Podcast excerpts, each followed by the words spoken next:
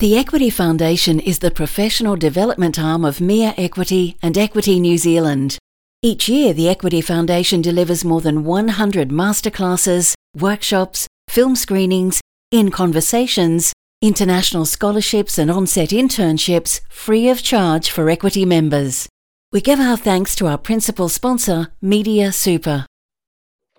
Hello, kia ora everyone. Welcome to this Equity Foundation live stream. Mary, are you and I in the waiting room and admitting people while I'm welcoming? So my name is Catherine McAlpine and I'm the New Zealand Program Manager at the Equity Foundation. And today I have great pleasure in introducing our special guest, Paige Walker, superstar American dialect coach. I'm dialing in from Tamaki Makaurau, Aotearoa, New Zealand, and before we commence, I would like to acknowledge the Gadigal people of the Eora Nations and pay my respects to all the traditional owners of country and all throughout your country and recognizing their continuing connection, land, waters, and culture, and that this always was and always will be Aboriginal land. And we pay our respects to elders past, present, and emerging. And this is also a particularly appropriate time to thank the Equity Foundation's principal sponsor, Media Super. Media Super has supported the foundation since our beginning in the early 2000s. They are your industry super fund and they can help you with all your superannuation needs and provide you with financial advice. They're fully equipped to assist you with building your superannuation, so please don't hesitate to contact them. And if you don't know how to contact them, get in touch with me put a question in the chat and I can give you the relevant details. Today, Paige is going to present to us for approximately 45 minutes, and then we'll have about 15 minutes at the end of Q&A. What I'm going to ask you to do today is to put all of your questions in the chat, and then Paige will keep an eye on it herself, and she will answer them as she goes along, and then more at the end. And just to note that we are recording today for our Equity Foundation podcast. So now that's enough from me, and I'm delighted to hand over to Paige. Hello, guys. How's everybody? My name is Paige Walker. It's so nice to meet everybody. Now, I can't see to me my a little bit about sort of my background so you kind of know what I'm all about here. I am a theater baby. So uh, I went to a performing arts school from 13 to 18, graduated uh, my major, I went in actually as a voice major and then picked up music theater and theater along the way. And then went to college, got my Bachelor of Fine Arts in theater, uh, minor in dance. And through that degree, two of the four years of that degree was a dialect and good speech course. So that's where my relationship began. And then I moved to New York and didn't focus too much on the accent work because I was there to be on Broadway, of course, as you do. But when I moved here to Australia in 2000, there was so much US production happening at that point that I picked up the dialect work immediately, and I've been doing that ever since.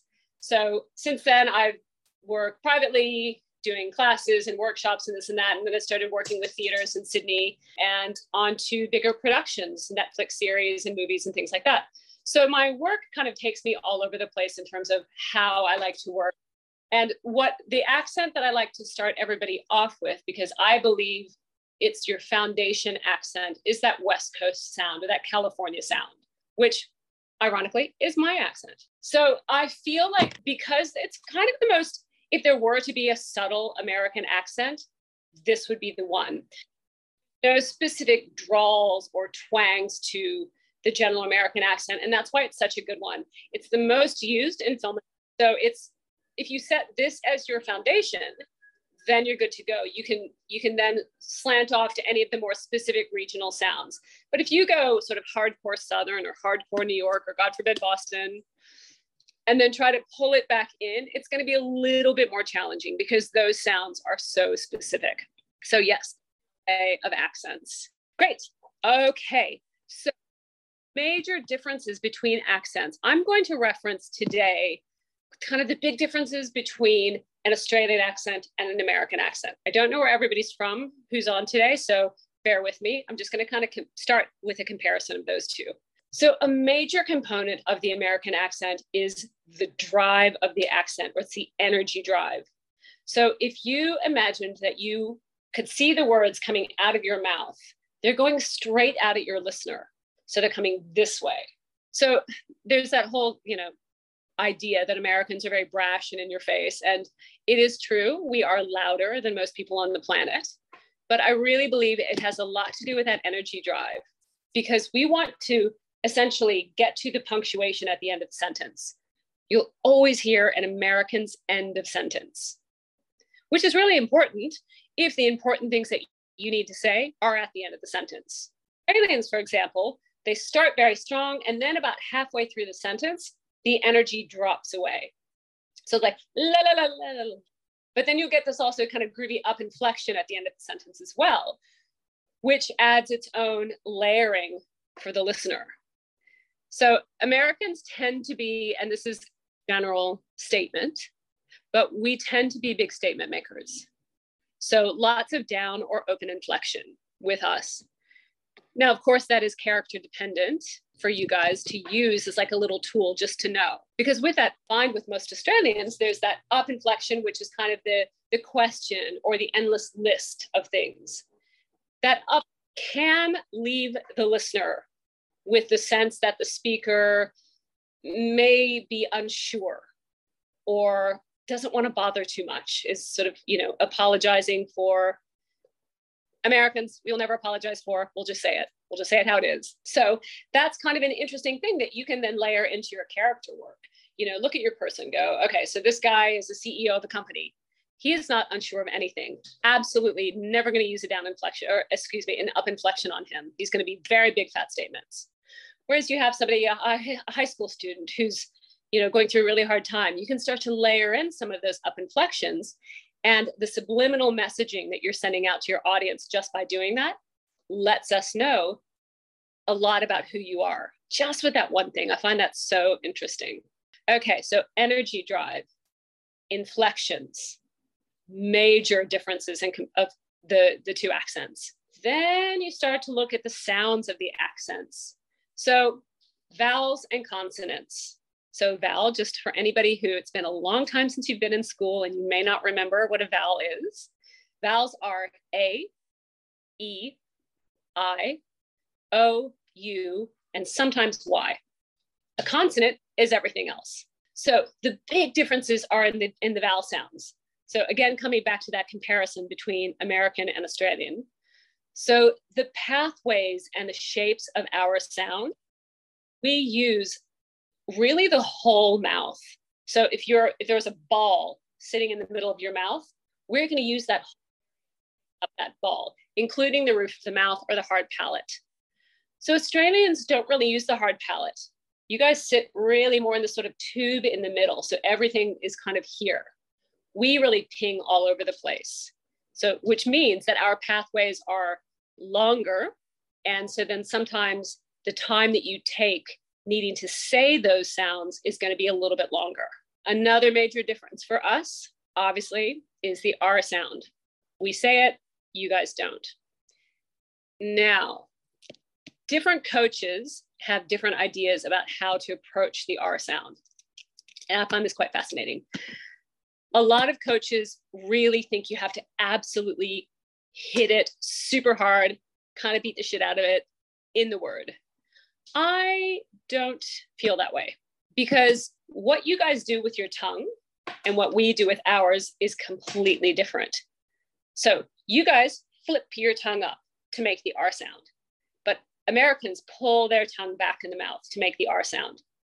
So if you flip your tongue up to make a really hard R sound to get like, especially like in the middle of a word, then what you've done is essentially you've rolled all the sounds and you've chucked it into the back of your mouth and it's stuck between your back teeth. Then you have to unroll the tongue and get the rest of the sounds out.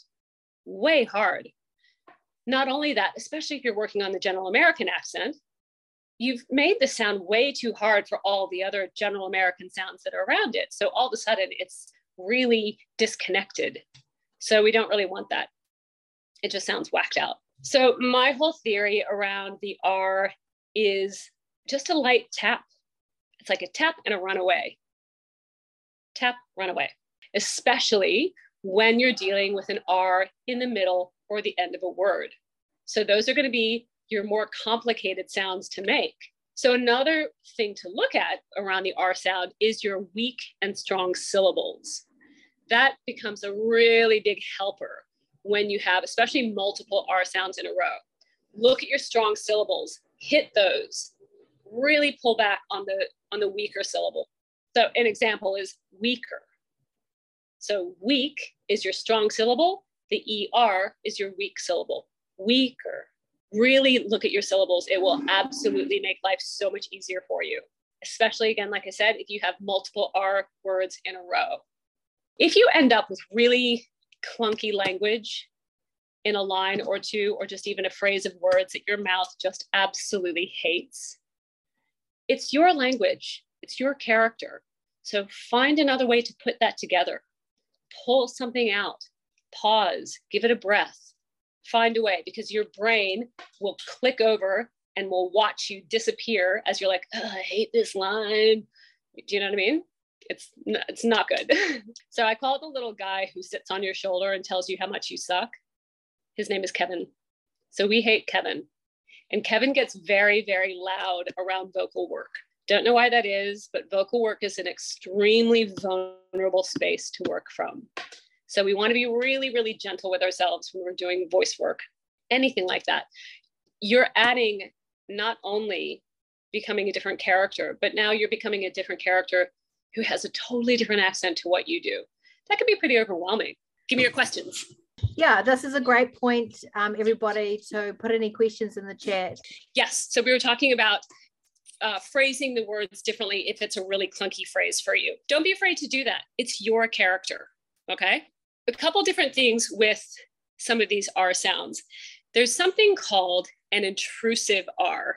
So, an intrusive R is essentially putting an R in a word or phrase where there isn't one. So, rule of thumb tends to be if you see an R, say it.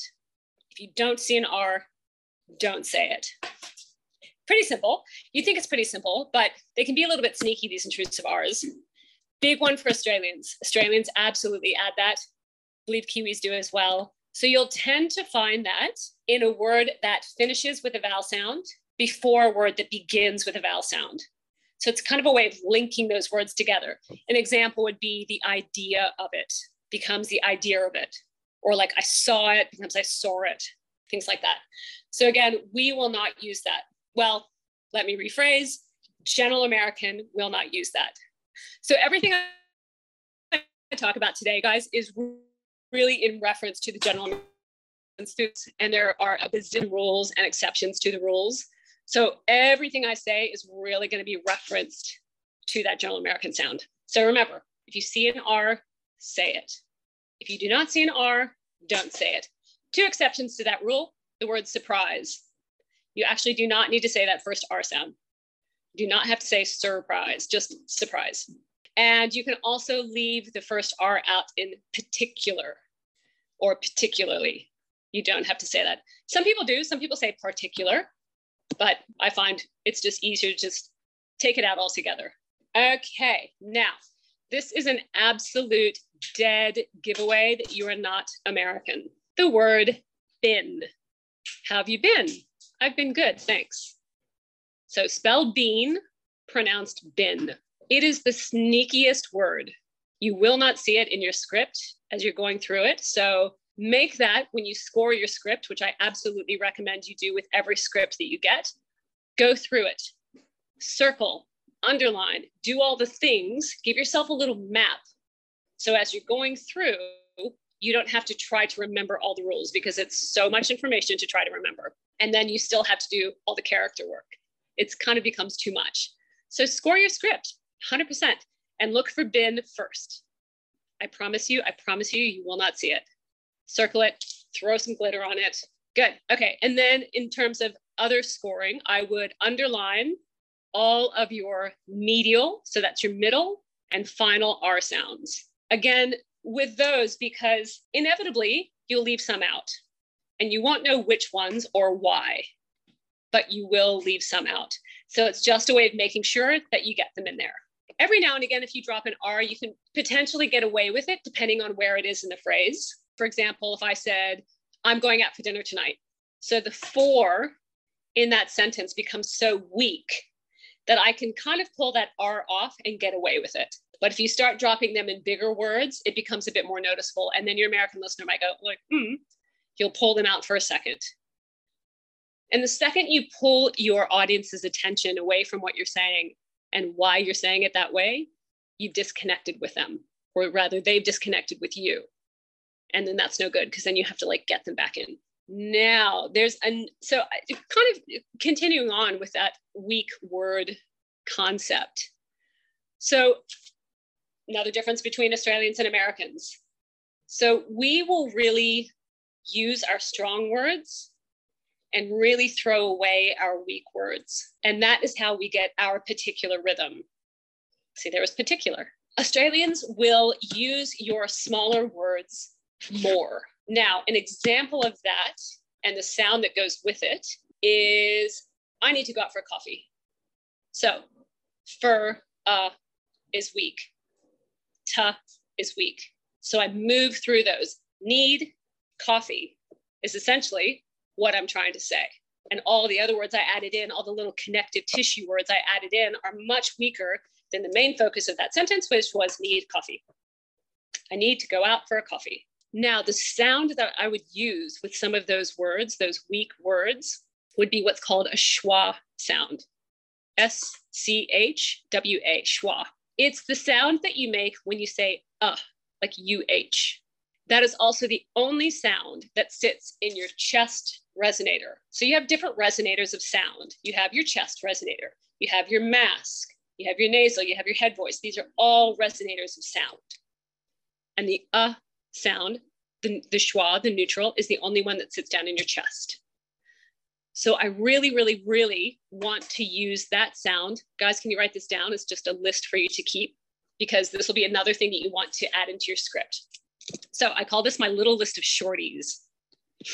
Okay, of, what, was, because, from, wasn't, to, to, and then the letter A.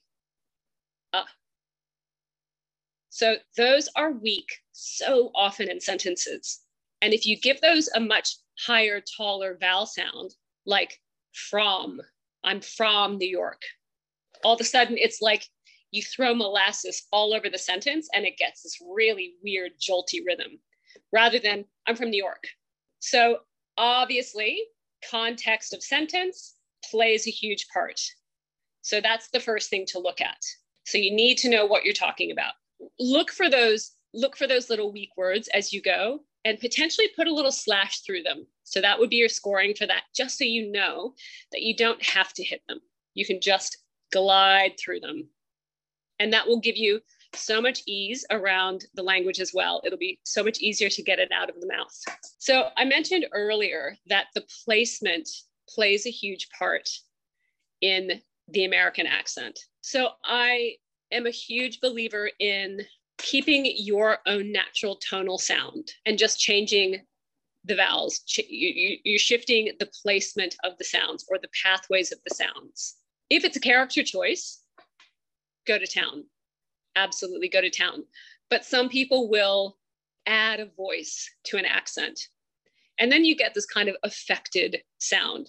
It's not it's not authentic. So try to stay in your own natural tonal sound when you're doing any any accent. It's you just with different vowel sounds. Essentially, is kind of how you want to think about it. Now, having said that, I love to do what's called a vocal image. What you can do is also write this down. You can write down for your voice today, because tomorrow it may feel a bit different, write down image, color, weight, and texture. And then fill in something for each one of those about your voice and what it makes you think of today. And there's absolutely no wrong answer.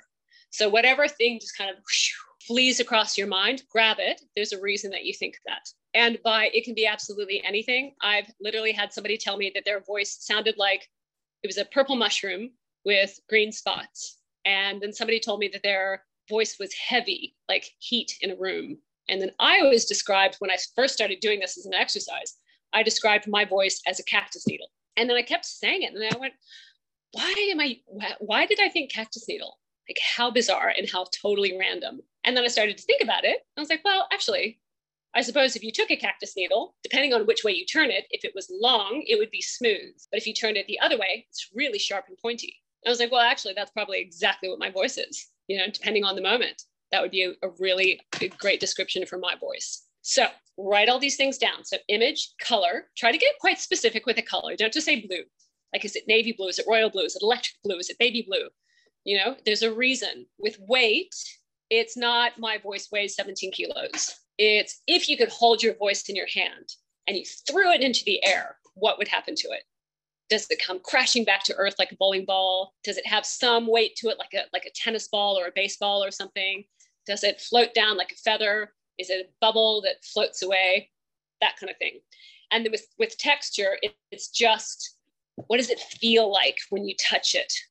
Is it grainy? Is it muddy? Is it clay that's like, you know, moldable? Is it fluid like water? That kind of stuff. Like you really want to build this complete vocal image. Reason being, most people don't really have a lot of um, relationship with their voice, unfortunately, outside of I really hate my voice. And as actors, you kind of have your vocal self and your physical self to offer.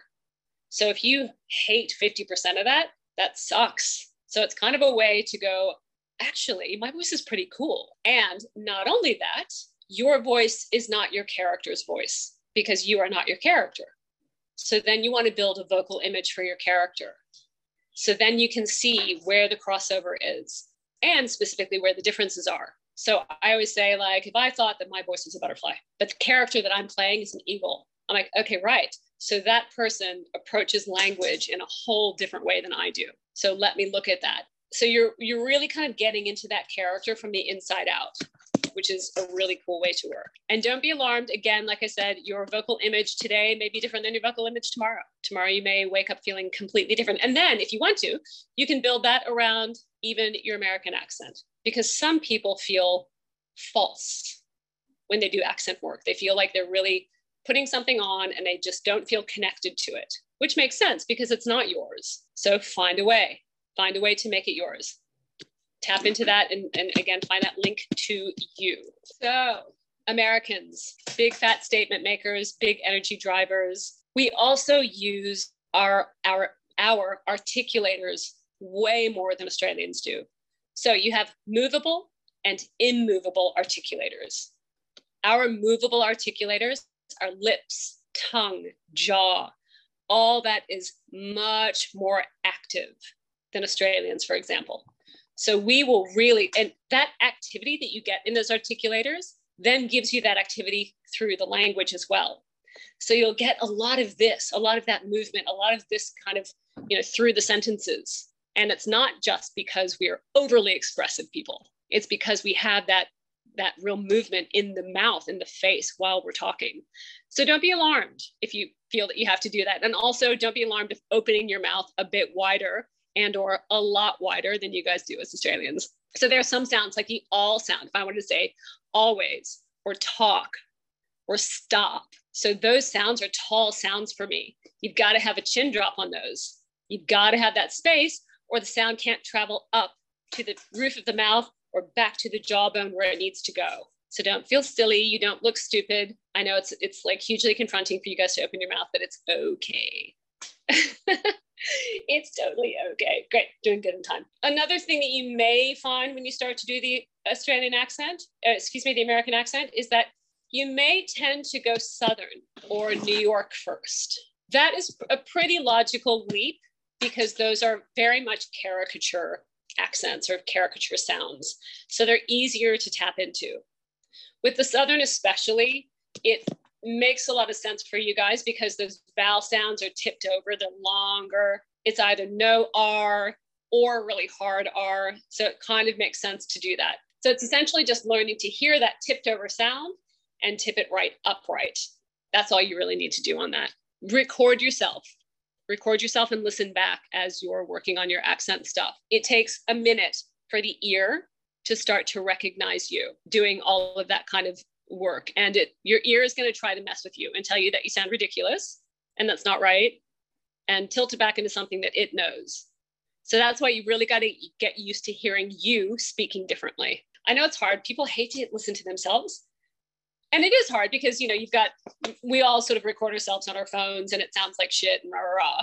You know, we're not all set up with like brilliant microphones where we sound absolutely amazing. But it's really, really, really good to be able to, as objectively as possible, listen back to yourself. Plus, the better that you get at it, you're going to start to hear your own mistakes, which is hugely important.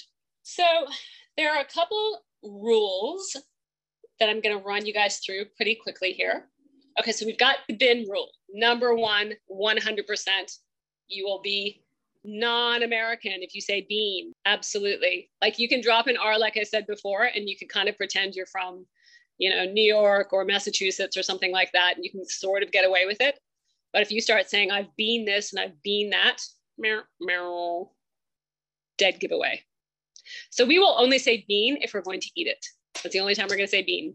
Mark it in your scripts. Okay, so you've got your bin, you've got your shorties, you've got your energy drive, you've got your inflection. Now, there's you've got your intrusive R. So there's also something called a liquid U. So a liquid U makes words really beautiful and chewy and Shakespearean sounding.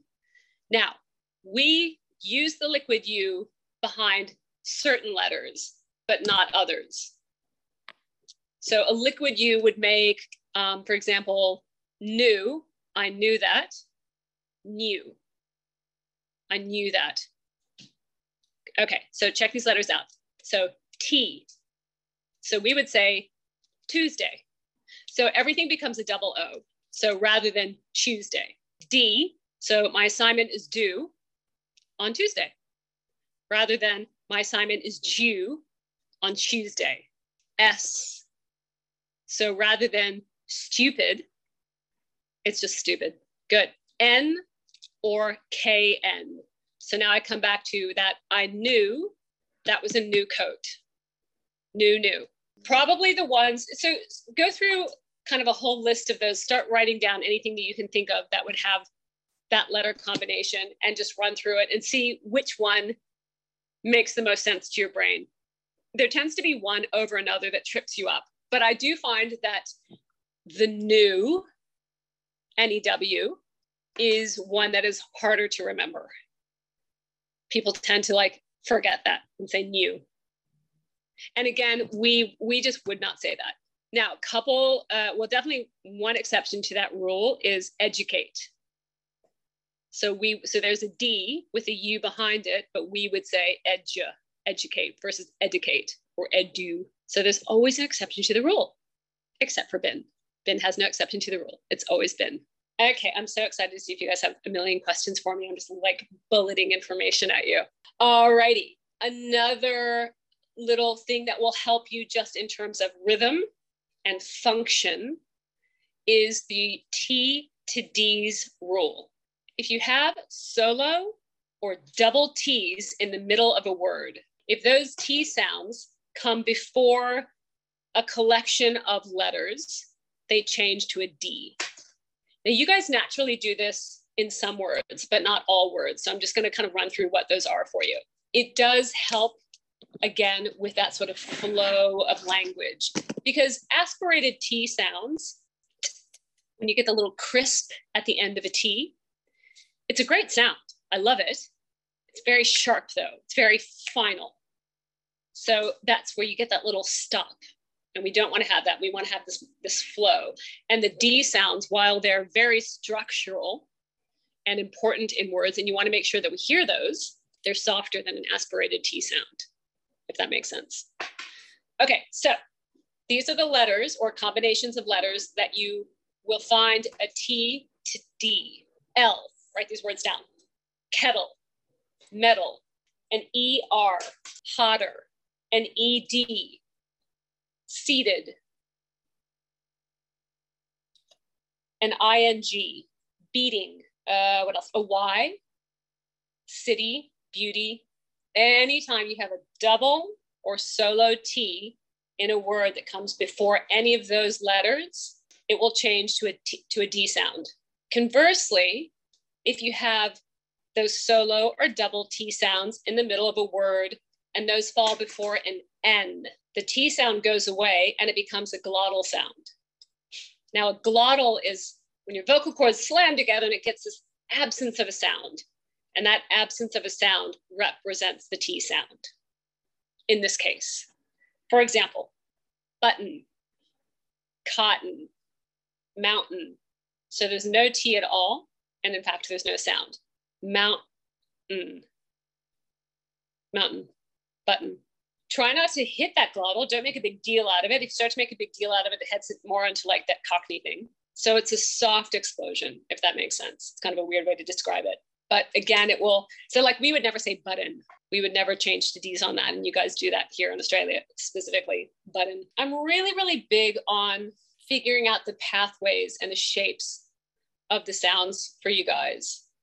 Because I feel like as creatives, we're so visual anyway. So if you can start to build, you know, if you can even draw the pathway of the sentence, it makes a huge difference.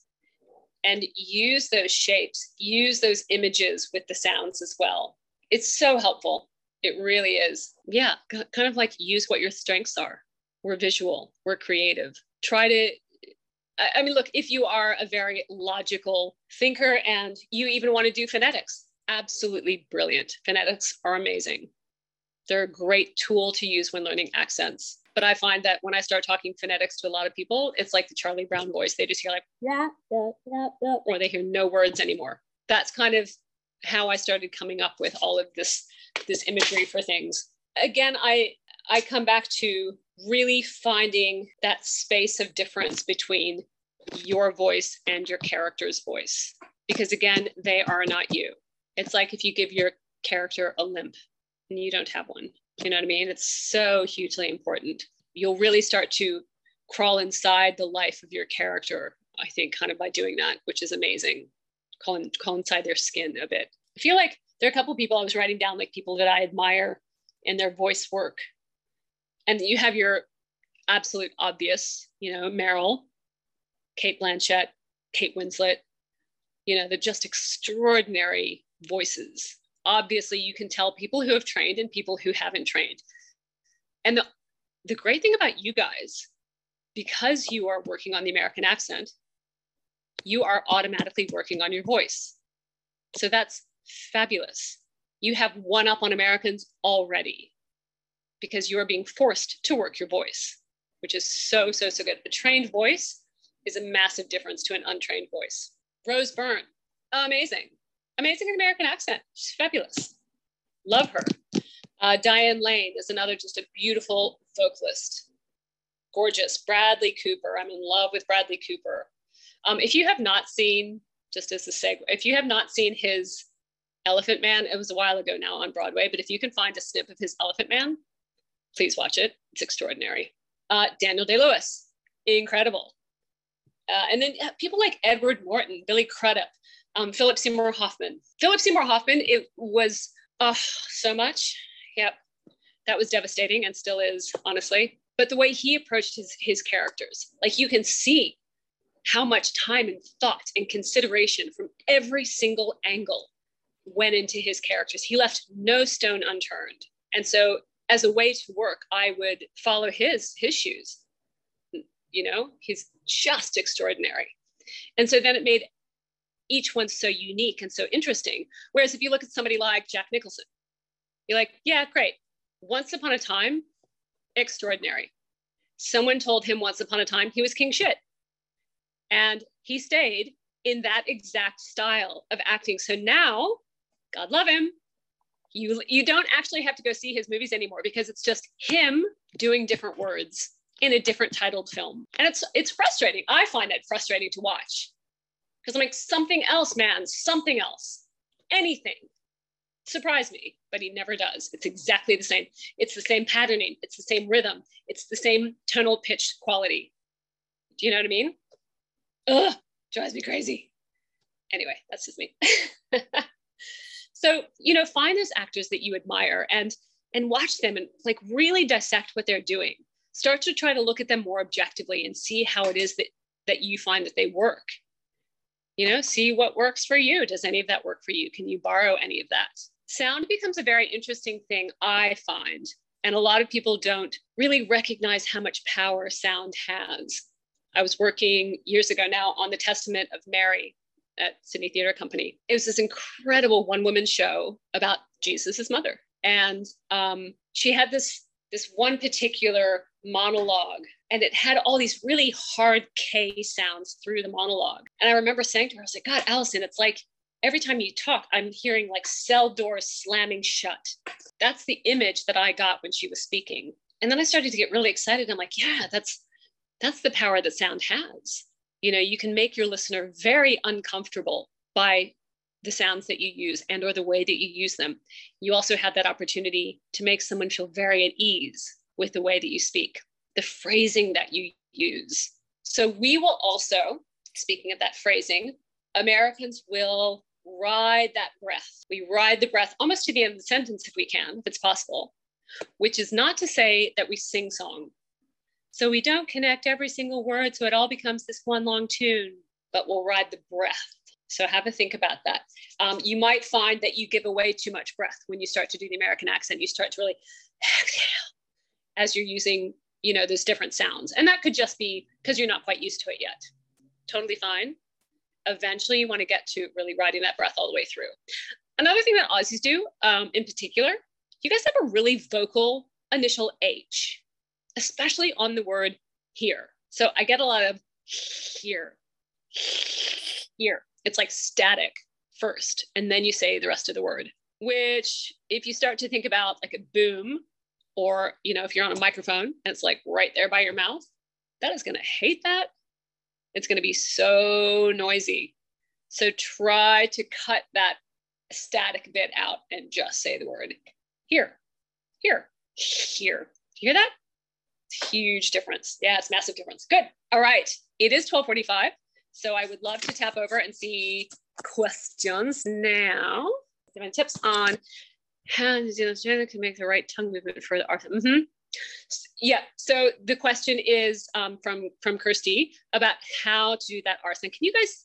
Can you all see me? I hope you can because I can't see anybody. We can see um, you. So again, with the flick of the tongue up that Australian and New Zealand do, imagine that you're just going to do the tongue tip, just the tongue tip, not curling the entire tongue up. So light tap, run away. And you can only do that by just a little bitty, a little bitty curl of that tongue. Hopefully that's clear. Would there be monologue available anywhere that would compass most of the basic rules and start? Mm-hmm. Good question, David. I'm gonna have to think about that one. Let's see. There is a good one, but it's slipping my mind the mo. Let me think about that one. I will come back to you ASAP.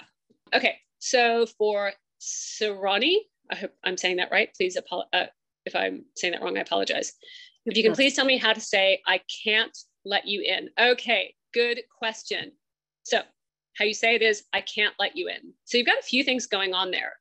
So, a big one for us can and can't is the same vowel sound. So, we don't have that can and can't, or can and the other word that I can't say because it sounds like a naughty word. I literally cannot say can't the way that you guys do. Every time I do it, I'm like, sorry, I didn't mean to. sorry. So yes, same vowel sound for us, which then means that I need to hear that glottal explosion at the end of can't. Can't. I can't let you in. So glottal explosion there. Um, ooh, great question, Jackie. What about the word Mrs.? I find that whole thing about Mrs. very odd because obviously when you spell it out, is it is not spelled M-R-S. That's an abbreviation for that word. So no, you would not use it there. Just Mrs. What is this vowel used for? Words like skull, dull, hull, etc. Great, Trudy, amazing.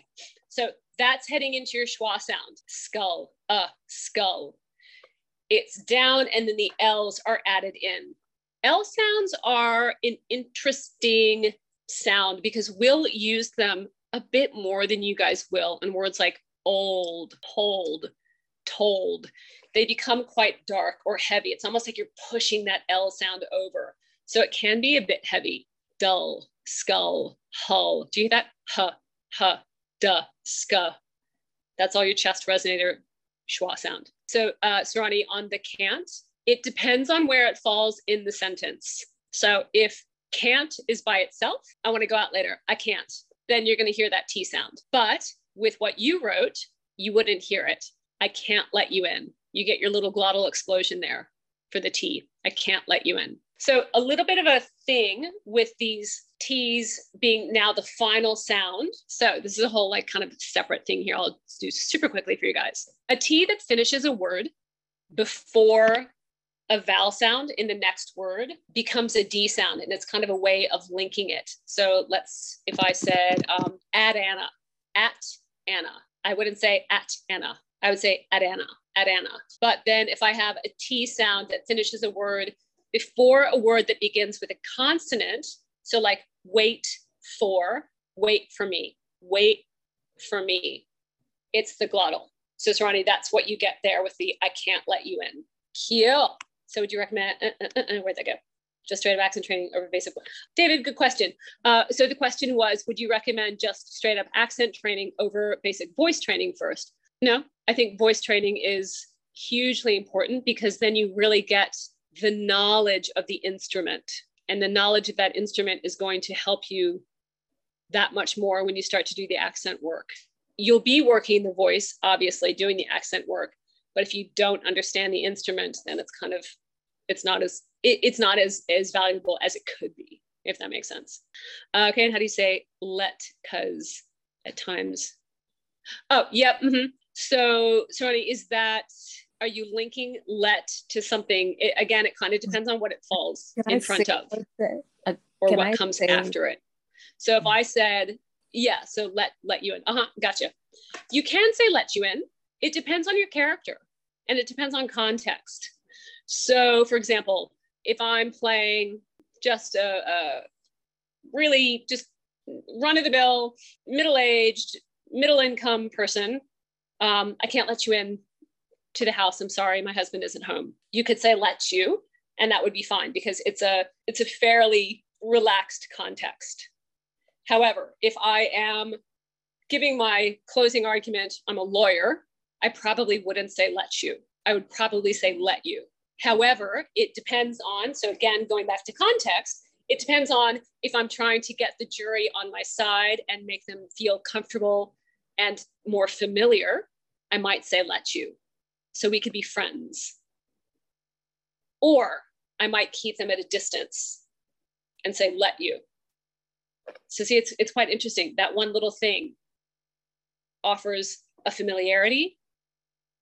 Uh, come on, you know, come on in, or puts up a boundary between you and, you and your listener. That's kind of what, what I mean about how the sounds are used and how you can make somebody feel comfortable or uncomfortable just by that.